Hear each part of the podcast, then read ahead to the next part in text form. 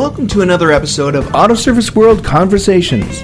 I'm Alan Jansen, editor of Cars Magazine and Jobber News.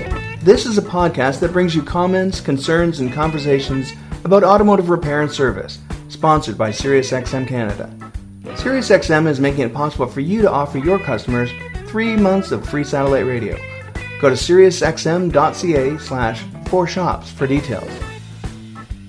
On today's episode, I'm speaking with Susan Hitchon, a business coach and licensee of the Automotive Aftermarket e-Learning Center in Ontario. She offers management advice to repair shop owners based on some 25 years of experience in the aftermarket. This month, she'll also be stepping into the role of chairman of the Automotive Industries Association of Canada. I thought the timing was right to ask her about the challenges we're all facing during the ongoing coronavirus pandemic. She pointed out that these days customers are looking for comfort, normalcy, and healthy social interaction when they go out in public, and that includes when they go to an auto repair facility. Yeah, when they come into your shop, they're seeking that. It's an underlying part of what they're coming into your shop for. Coming in to get the car repaired or diagnosed, but they're also seeking some sort of personal interaction. And it would be wise to greet them with a big smile on your face, a welcoming introduction, and even though you can't shake hands and you can't stand two feet apart from one another, you could still welcome them warmly. As a consumer, I feel this everywhere I go, even though, you know, if you are standing in your six foot separated line at the grocery store or at the liquor store or wherever you are, and you're standing there, people aren't communicating to each other. They're not talking to each other. The current crisis seems to prevent us from making meaningful connections. Right.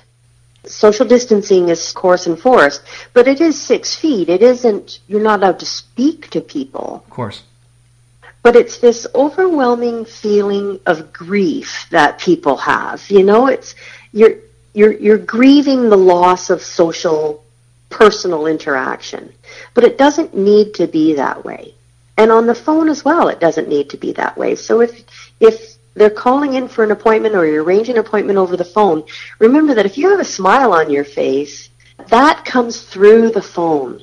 People can feel that warmth and they're craving it. And if they have that experience with you, then they'll remember that. They, they really will remember that.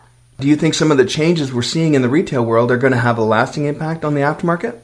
I think the physical changes that we're seeing in the retail world will, will definitely be there for quite some time. It may be a year or two years, maybe longer than that. And it may never come back to what we perceive as normal or what we had in the past. But I think the interpersonal skills that I think we're missing should come back. if they don't, then they should. And we can, we can make that happen if we're, if we're, if we make a conscious effort to do that there may be a time when we are forgetting to be as personable as we used to be. Right. And and if we're not careful, then that's going to continue to happen. So it seems to me that the auto repair industry has been getting better, you know, decade after decade at facing the public. We've cleaned up our facilities, we've learned how to be more inviting, we've learned how to communicate better. Would you agree that the industry has been learning new skills in recent years? Yes, for sure. I've personally seen a concerted effort by shop owners to shift their business into a more professional service. So not only in their mechanical work, but in their business relationships with their clients as well. All that professional presentation is great, but it's the interpersonal skills that are now sort of on hold. The reality, though, is that it's in every industry, not just our automotive aftermarket industry. And instead of feeling disheartened that your business is suffering, you could turn that into an opportunity to pivot, to make a shift, to show my clients that I am cream of the crop when it comes to this service. Do you think there's a danger that in our attempts to keep the doors open, we're going to come across to the general public as opportunistic? You know, I think that's that's an interesting topic because watching television commercials, the message has changed. And the message is, we're here for you. We're here to help. If you need something, come and see us. I really like that new message. If you need us, we're here. Mm-hmm. Uh, I suppose this gives a lot of shops the opportunity to review every aspect of their operation while they're kind of in slow mode. So, what can they do to work on their business in their free time, as it were, assuming that they have reduced their hours? That's a really good opportunity to do a couple of things. One is work on your social media. Use it to humanize your business. Talk about the people who work in your shop. Maybe feature a different team member every week.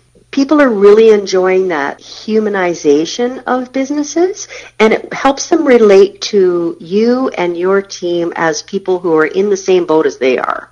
The other thing is, I think the shops could work on updating their CRM, make sure that the clients that they have in their records are current clients.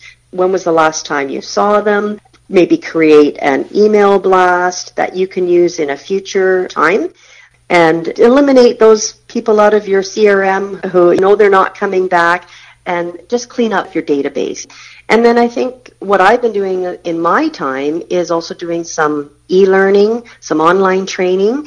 It's a good time to have your technicians work on a program online or yourself, maybe some business coaching. Just take some time to reassess your business model, look at your financials in a different way, determine what services are most beneficial for you and have been really driving your net profits and what services haven't a good time to reassess all of that.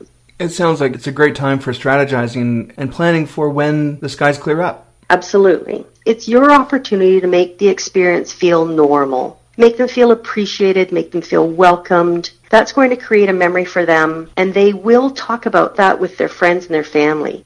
You could easily change a potential setback in this COVID 19 situation. You could turn that into an opportunity to really shine above others. Well, that's great. Thank you very much uh, for your time, Susan. I appreciate your uh, your coming on the podcast. Thank you, Alan. Nice talking to you. Okay. Well, that's it for another episode of Auto Service World Conversations. If you have any thoughts on what we should be talking about, or if you've got something you'd like to share with the automotive repair and service industry in Canada, send me an email, alan at newcom.ca. Thanks to SiriusXM for sponsoring this podcast, and thank you for listening. I'm Alan Jansen. See you next time.